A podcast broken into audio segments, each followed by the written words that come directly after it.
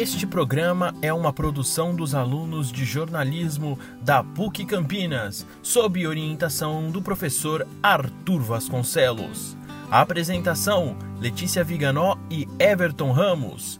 Produção: Ingrid Lopes, Amanda Florentino e Odara Monteiro.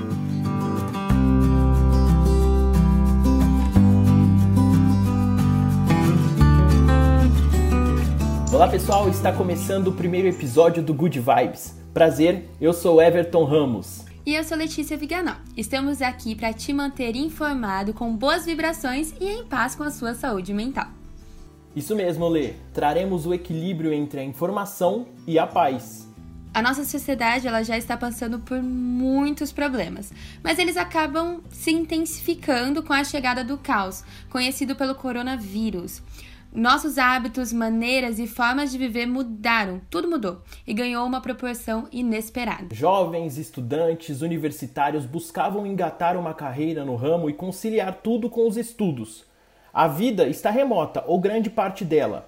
Estamos longe de tudo e de todos. Em meio a tudo isso, como ser um bom estudante, um bom profissional e manter uma saúde mental estável? Bom, para iniciar essa conversa e para falar sobre esse assunto, a gente convidou a psicóloga clínica, psicoterapeuta e orientadora de carreira, Débora Delazari Ferreira. Olá, Débora, tudo bem com você? Olá, pessoal, tudo bem? Prazer estar aqui com vocês. Muito feliz pelo convite. Legal, Débora, a gente que agradece. E conta pra gente um pouco sobre você, sobre a sua área de atuação. Quem é a Débora? Olha, quem é a Débora é uma pergunta bem existencial, hein? Vai dar, uma, dar muito pano pra manga. Mas contando um pouquinho de quem eu sou profissionalmente, né? Eu me formei em psicologia no ano de 2019 e já tive uma passagem por RH, já fui estagiária, já estive na fase aí da juventude tentando conciliar tudo e mais alguma coisa. E hoje eu atuo, como a Letícia comentou, como psicóloga clínica e também como orientadora de carreira. Eu brinco que eu tenho dois consultórios, tenho um aqui na cidade de Americana, interiorzinho de São Paulo, e também tenho meu consultório online que me faz fazer boas viagens aí, tanto dentro quanto fora do nosso país. Ai, que bacana! Como que funciona esse, é, esse online? Então, o atendimento online, do ponto de vista de, de construção de demanda, de atuação, é muito similar ao atendimento presencial. A única diferença é que ao invés da gente estar tá ali no tete a tete, na cara a cara, da pessoa ter o deslocamento, a gente consegue fazer através de algumas plataformas.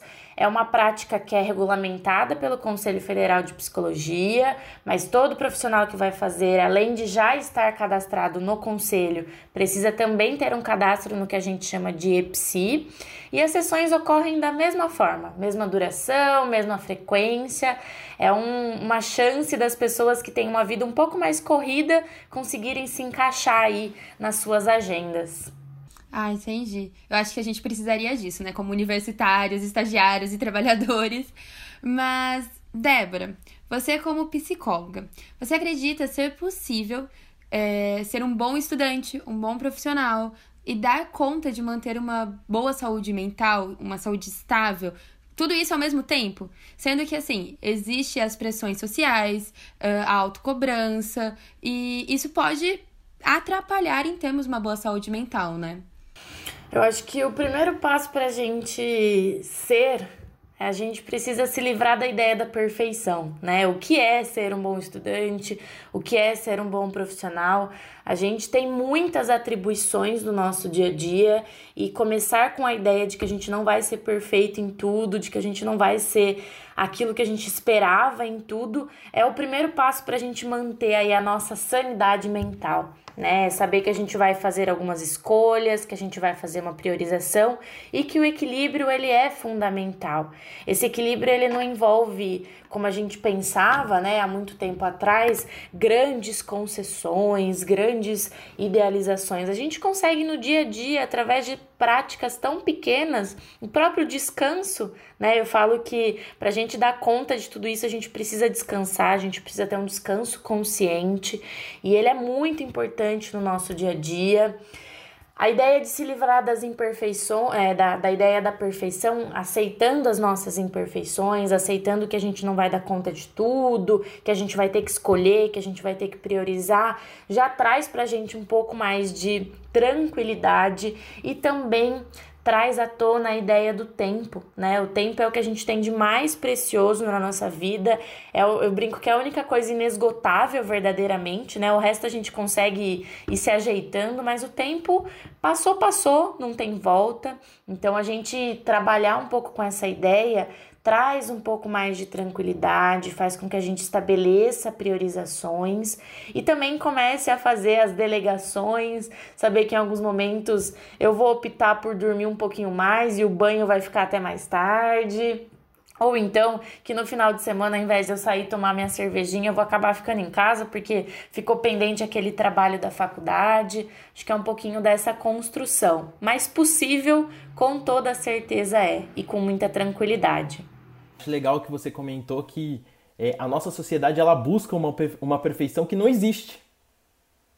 Então, bom, pessoal, estudos feitos durante a pandemia entre diversas instituições, entre elas a Fundação Getúlio Vargas, revelaram que durante esse momento grande parte da população está surtando e apresentando um baixo nível de bem-estar e saúde mental. É, mas quem não tá surtando nesse momento, né? Uh, Débora, você notou que durante esse período houve um aumento na procura de consultas entre os jovens? Sim, sim. A gente teve, na verdade, não só entre os jovens, mas uma procura geral pelo acompanhamento voltado para a saúde mental nesse período que a gente ainda está vivendo de pandemia, de coronavírus. Isso porque, né, na minha concepção, a gente finalmente fez a virada de chave aí de entender que a saúde não é só os exames em dia, não é só a gente cuidar do corpo, mas é também a gente cuidar da mente. Né? A gente foi chamado a ficar um pouco mais em casa, a ter algumas restrições de atividades, inclusive atividades de lazer que traziam para gente maior bem-estar, maior alegria. E com tudo isso a gente se, né, se vislumbrou aí, se viu diante da gente mesmo, de uma série de, de reflexões, de noias, de surtos. Tivemos também, lógico, um aumento muito grande da ansiedade diante desse período, esse período que ainda, né, apesar de já terem passado alguns meses e alguns avanços com a diminuição dos casos e das mortes, ainda é algo incerto, a gente ainda não sabe quando que vai poder verdadeiramente sair nas ruas, quando a gente vai abandonar o uso das máscaras. Então, tudo isso trouxe uma ansiedade generalizada. E os jovens, eles são ainda mais amedrontados por conta de tudo isso, pensando toda a dinâmica que se estrutura, né? A gente falando um pouquinho antes aqui no, nos nossos bastidores. Então, trabalhamos, estudamos, temos uma série de atividades para conciliar, o lazer ficou muito prejudicado, e isso trouxe sim um aumento muito maior da nossa ansiedade e, consequentemente, da procura por ajuda. Essa segunda parte aí da ajuda, muito, muito importante, né? A saúde mental ainda é muito tabu, não só é, entre os jovens, mas principalmente com pessoas de um pouco mais de idade. E a procura ela quebra esse tabu, ela traz à tona a importância desse cuidado.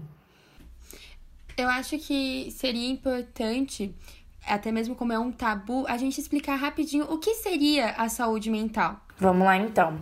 É, saúde mental faz parte do nosso construto de saúde, então a Organização Mundial da Saúde ela define a palavrinha ali saúde como a junção de três partezinhas. Então, a nossa saúde física, que diz respeito ao nosso corpo, toda a nossa administração orgânica, a nossa saúde emocional, que diz respeito a como a gente se sente nas relações, como nós lidamos com as mudanças, como é o nosso relacionamento com a gente mesmo, com as outras pessoas, com as situações, e uma terceira saúde, que é a saúde social, que diz respeito aos relacionamentos. Então, quando a gente está em sociedade, a saúde no trabalho, a saúde na escola, a saúde na instituição. A saúde mental, por muito tempo, ela foi entendida só como a questão das doenças, né? Então, só se falava de saúde mental para falar que fulano tinha ansiedade, que fulano estava sofrendo de depressão, mas na verdade, a nossa saúde mental ela tem interface com todo o resto. Então, assim como se eu tenho uma dor de cabeça, eu não sou a companhia mais legal para o meu amigo no final de semana, se eu também estou passando por um momento de muita autocobrança, se eu estou vivenciando um processo de luto, se eu estou com alguma dificuldade do ponto de vista emocional, isso também se manifesta no meu corpo, com o que a gente chama da psicossomática. Então, quantas vezes, principalmente na graduação, diante das provas, provas, dos trabalhos, a gente tem enxaqueca, a gente tem dor de estômago, a gente tem insônia. Isso tudo não tá na ordem do nosso orgânico, tá na verdade na ordem do nosso emocional. Não sei se ficou claro. ficou sim. Ficou totalmente. E você havia comentado que, que a ansiedade, né? Foi um dos, dos tópicos que você mais observou nas pessoas que passaram a te procurar. Ela se destaca ou tem mais alguma e, e se ela tinha alguma relação ou eles eram agravados pelo o fato do jovem estar tá estudando e trabalhando ao mesmo tempo? Eu acho que nesse momento, Everton, a ansiedade ela tem um, um, uma, um panorama maior, ela está em evidência, pensando nessa organização externa que a gente está vivendo, né? O que, que é a ansiedade? A ansiedade é uma, um mecanismo normal do nosso corpo. Todo mundo tem ansiedade, ninguém vai escapar dessa vida. E ela é, inclusive, um, um mecanismo de proteção ao nosso corpo diante de uma situação de perigo, de uma situação nova, mas ela se tornou muito geral por conta dessa nossa incerteza. Então a gente acorda todos os dias sem saber o que, que a gente vai se deparar do lado externo, se a gente vai poder sair, se a gente não vai. Então ela é muito comum nesse período. É comum também no período da graduação, de tantas coisas novas, tantos prazos, tantas questões, mas outras, outras é, situações, outras interferências também aconteceram. Então, o medo, né, a amedronta diante desse período também é algo que faz as pessoas procurarem muito.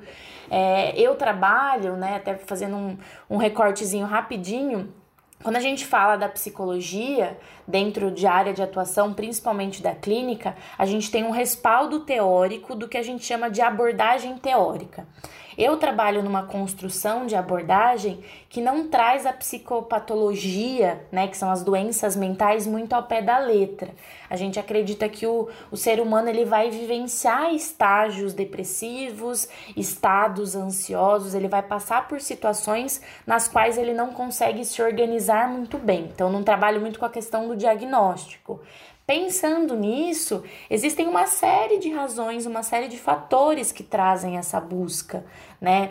Inclusive, uma busca positiva, digamos assim, né, que é pelo autoconhecimento, que nesse período aí de que a gente está um pouco mais em casa, um pouco mais em contato com a gente mesmo, a gente descobriu que tinham vários pontinhos de interrogação aí no meio do, do fluxo e a gente começou a querer olhar também para eles. Então, não só a procura por algo que me traz um sofrimento, que me traz uma apreensão, mas também a procura como uma forma Talvez preventiva. Preventiva não é a palavra que eu gostaria de usar, mas foi a que veio à mente agora, né? Uma forma de uma construção a longo prazo, para que eu possa me sentir um pouco melhor, para que eu me aproprie um pouco mais de mim, para que na hora que eu vivencie essas situações que podem me gerar uma ansiedade um pouco mais intensa, que podem me trazer uma tristeza, um medo, uma apreensão muito grande, eu consiga lidar de uma forma um pouco mais assertiva, um pouco mais coerente.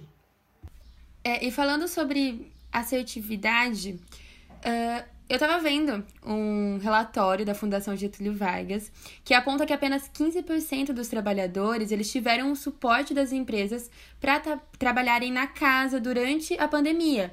Uh, então, as empresas não foram totalmente assertivas dando esse suporte ao home office. Sim, e se a gente pensar que além do suporte do trabalho, no caso dos estudantes também é necessário um suporte por parte da universidade.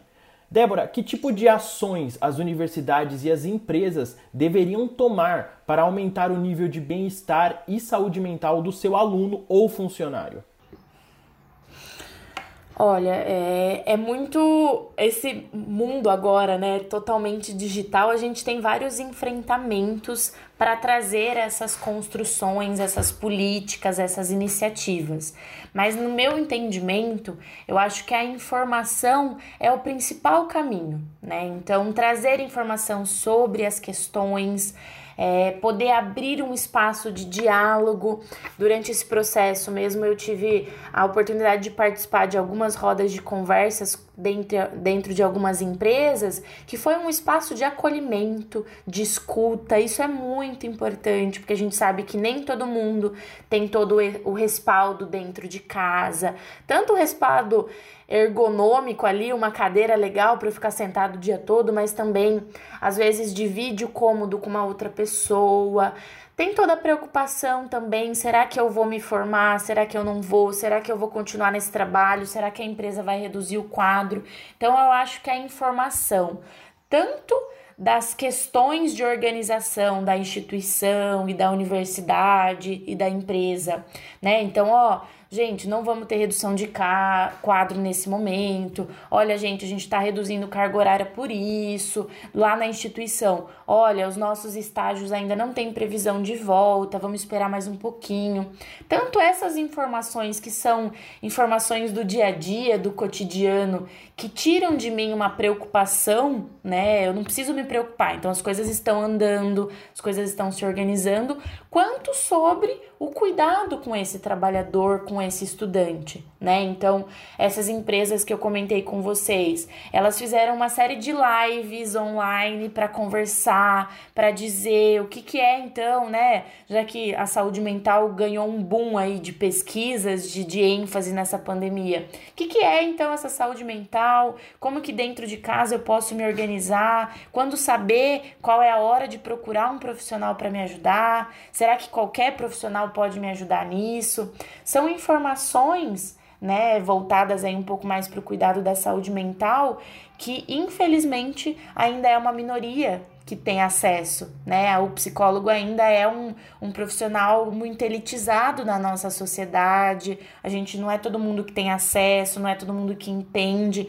Então, tanto a empresa quanto a universidade como portas aí de entrada para a sociedade, para conhecimento, para abrangência dos assuntos, seria muito legal que pudesse trazer isso, né? E instituições, por exemplo, que oferecem o curso de psicologia, elas costumam ter um serviço voltado para atendimento gratuito, para construção dos estágios. Pode ser muito legal também aproveitar desses serviços escolas para os próprios alunos, então, né, fazer algumas rodas de conversa, boletins informativos. Eu acho que é, esse seria o, o, primeiro passo, e eu considero que um dos passos mais importantes nessa construção de levar mais conhecimento, mais tranquilidade, principalmente mais saúde para esses trabalhadores e estudantes.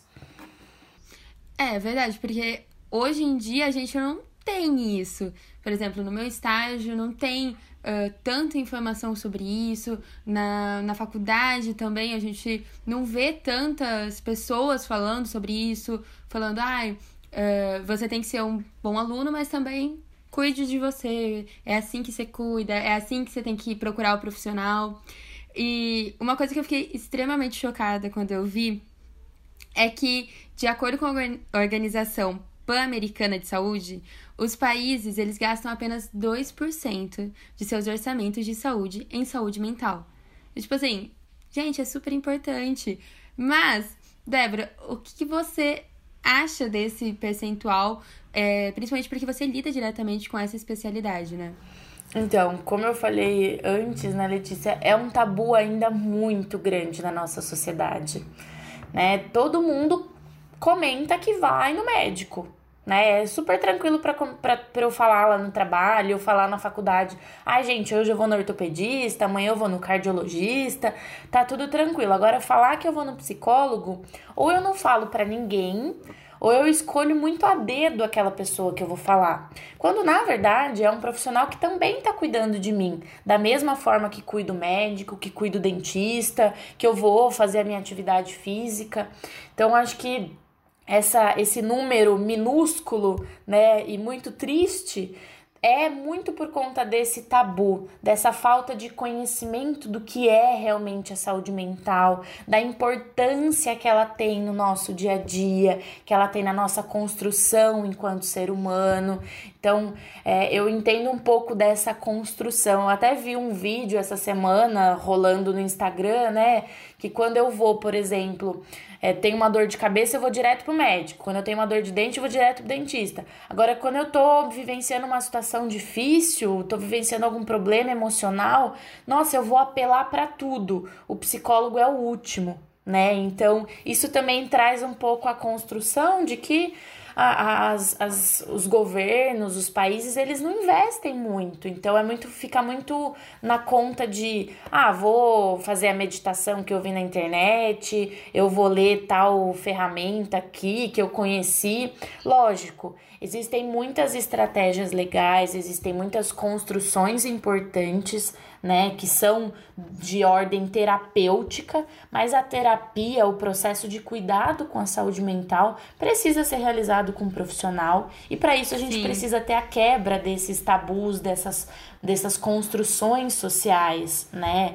Inclusive, o que a gente falou agora das empresas e das instituições levarem também é uma porta para a gente começar a chamar a atenção desses governos, de todas essas instituições maiores para olharem com mais atenção para a saúde mental e poderem investir, né? Saúde mental não é brincadeira, não é uma coisa de, não é coisa de louco e também não é coisa de gente rica, né? Que ainda tem uma, muitas pessoas que trazem aquela ideia que quem vai no psicólogo é quem tá sobrando dinheiro, quem tá com tempo sobrando. É, isso é verdade. Tipo, muitas pessoas, já ouvi isso de muitas pessoas, muitas.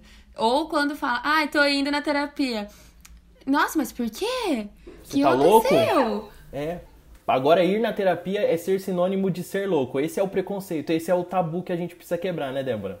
Sim, com toda certeza. Né? A construção da psicologia no Brasil ela está muito vinculada ainda aos hospitais psiquiátricos e por isso ainda traz o cunho da loucura.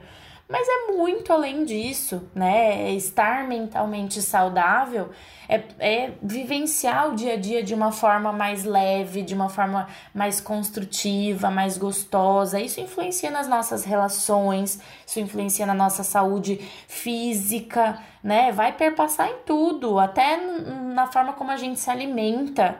A forma como a gente se relaciona com os alimentos tem uma interface muito grande com a nossa saúde mental, né? Hoje, como psicóloga clínica, eu tenho nutricionista, que é minha parceira, eu tenho várias outras profissões com as quais eu trabalho em conjunto, porque a minha profissão, a minha área de atuação, que é a saúde mental, ela tá em, em todas essas caixinhas aí, não tem como, né, a gente separar.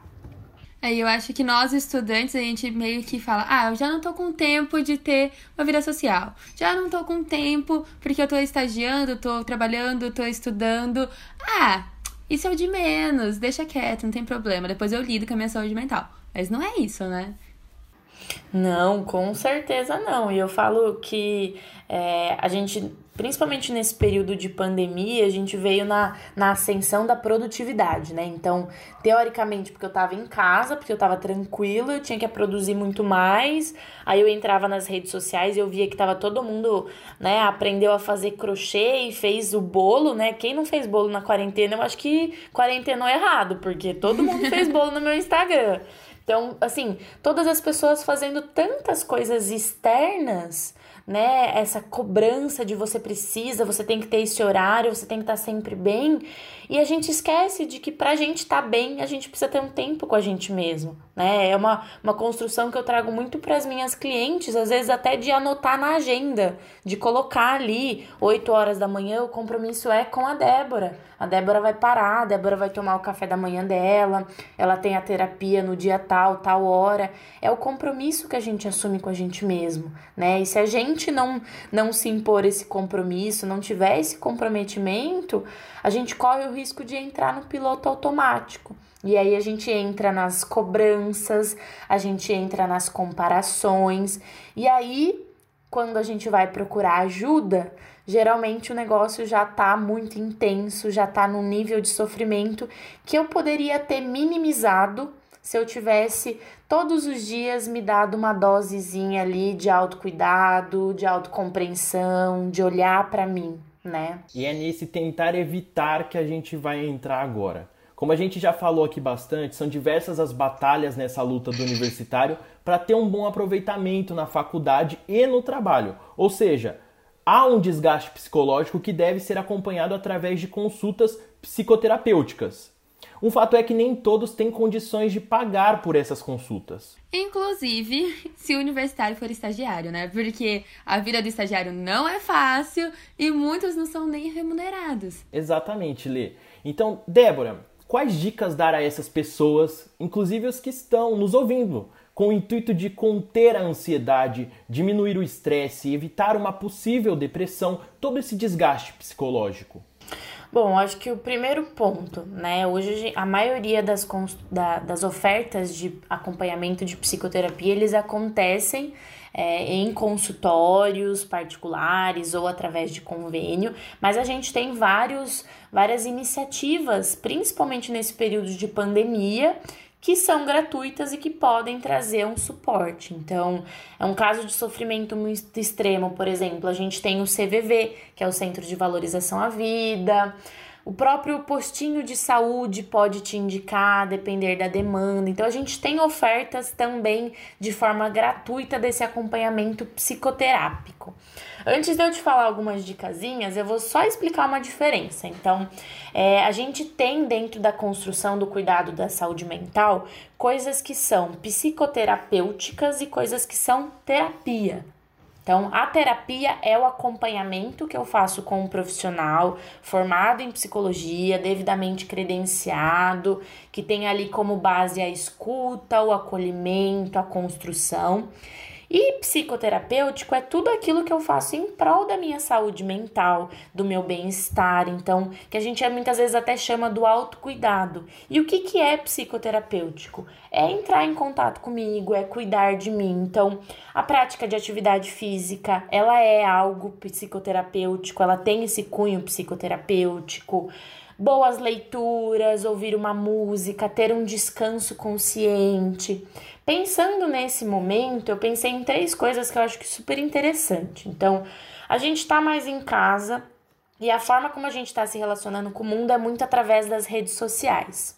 Então, uma, uma dicasinha dá uma limpa nesse Instagram, pratica o que a gente chama de um follow terapêutico. Então, dá um follow nessas pessoas, nessas marcas, nessas perfis que muitas vezes te trazem a autocobrança, a autocrítica, que te trazem a comparação. Tenta estar. Nossa, isso é maravilhoso. maravilhoso.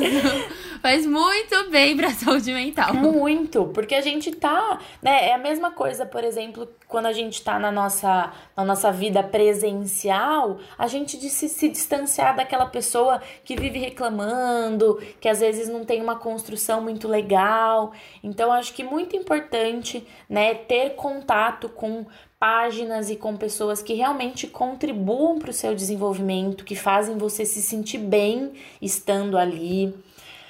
Eu acredito que a rotina também é algo muito importante, uma rotina flexiva, né? É, flexível, mas que tenha assim algumas diretrizes, então poder incluir momentos de descanso nessa rotina, saber que eu preciso separar X horinhas ali no meu dia para eu descansar, ter um momento para fazer boas refeições, para fazer leituras. Acho que é muito importante essa construção da rotina, do planejamento, principalmente falando aí de jovens que têm milhares de atribuições semanais. Então, eu tenho meu estágio, eu tenho os trabalhos da faculdade. Além disso, né, além de ser estudante, estagiário, eu sou amigo, eu posso ser namorada, eu sou sou filho, eu sou irmão, eu tenho uma série de papéis que eu tô desempenhando, né? E eu acho que às vezes a gente se esquece disso, né? Sim, e para dar conta de tudo isso a gente precisa se organizar, né? Eu acho que a, a rotina e o planejamento são muito, muito, muito importantes, né? É e não aquele planejamento também, né, gente, de colocar um checklist ali e se matar para conseguir completar aquele checklist, mas tendo uma flexibilidade, né, a ideia de estabelecer prioridades, então essa semana eu tenho aquele trabalho muito difícil da faculdade, mas eu queria também terminar aquele livro. O trabalho da faculdade, infelizmente, tem um prazo, então ele vai vir à frente, aí depois eu termino esse livro, conversar com os meus amigos, então usar, né, o nosso dia a dia, os nossos contatos de uma forma um pouco organizada, para a gente não ficar naquela impressão de que a gente está com a vida do Zeca Pagodinho, deixando a vida levar, mas quando na verdade o que está mais levando a gente são as cobranças e são as críticas, né? E a terceira coisa que eu acho que é muito importante também, né, é poder dividir essas coisas com as pessoas, né? Eu sei que como a gente está nesse período de pandemia, a gente está com as nossas relações muito através das redes sociais e isso trouxe para algumas pessoas é, um esfriamento aí dessas relações, desse contato, mas é muito importante, né? Nós somos seres sociais, a gente tá o tempo todo, então desde que a gente nasce, a gente não vive sozinho nesse mundo, a gente depende dos outros não só para para buscar um copo d'água na cozinha ou para me levar em tal lugar quando eu sou adolescente, mas a gente também tem uma demanda emocional que está muito nesse contato com o outro. Então, poder dividir que, nossa, minha semana foi muito difícil, eu não sei se eu vou dar conta desse trabalho. É muitas vezes através desse, dessa conversa com as pessoas de confiança que a gente acaba também é, tendo a tomada de consciência aí da hora de procurar ajuda profissional. Anotado as três dicas, hein, Letícia? Você anotou aí? Sim. Muito obrigado pelas dicas. Mais uma pergunta, uma última pergunta, inclusive. Me fala como que podemos entrar em contato com você, porque eu já quero marcar minha sessão, viu? Ó, Ai, legal. É, eu tô no Instagram, eu tenho minha página do Instagram, é psi.deboradelazari. Lá tem todas as informações, tanto pra, né, se tiver o interesse em fazer o acompanhamento psicoterápico comigo, eu ainda tenho algumas vaguinhas disponíveis, quanto a alguns projetos, eu tenho um grupo do Telegram voltado para mulheres, onde a gente conversa ali sobre uma série de temas, fora os conteúdos que eu costumo levar ali. Eu falo que o o grande propósito da minha vida é levar a saúde mental para as pessoas. Como eu não consigo levar todo mundo para o meu consultório, eu virei aí, é, tô tentando me situar nesse tal desse Instagram, dessas redes sociais, para tentar chegar ao máximo de pessoas possível. E esse grupo do Telegram, como que faz para participar? Tem um linkzinho lá na bio do meu Instagram, ele é gratuito, fica à vontade, quem quiser entrar. Ele é mais voltado para mulheres, que é o meu maior público de atuação, inclusive é, é a minha maior vertente aí de estudo. Eu me dedico muito mais aos estudos das dinâmicas e das, das, das dores e das delícias que é ser mulher. Então é um grupo fechado para mulheres, Poxa. mas o, a entrada é, é normal, é gratuita. Se tiver alguma dúvida da dinâmica, do que, que a gente conversa lá também, tanto no, no link da bio quanto através do direct, pode me chamar, a gente vai conversando. Muito obrigada pela participação, Débora. De verdade, foi muito, muito legal. Que bom, fico feliz pelo convite de vocês e vamos levar a saúde mental para esse povo aí. Sim! Com certeza. Bom, o Good Vibes de hoje vai ficando por aqui. Mas você pode nos acompanhar pelo nosso Facebook e Instagram, que são goodvibespod. Segurem os surtos até o próximo episódio e se mantenham em Good Vibes.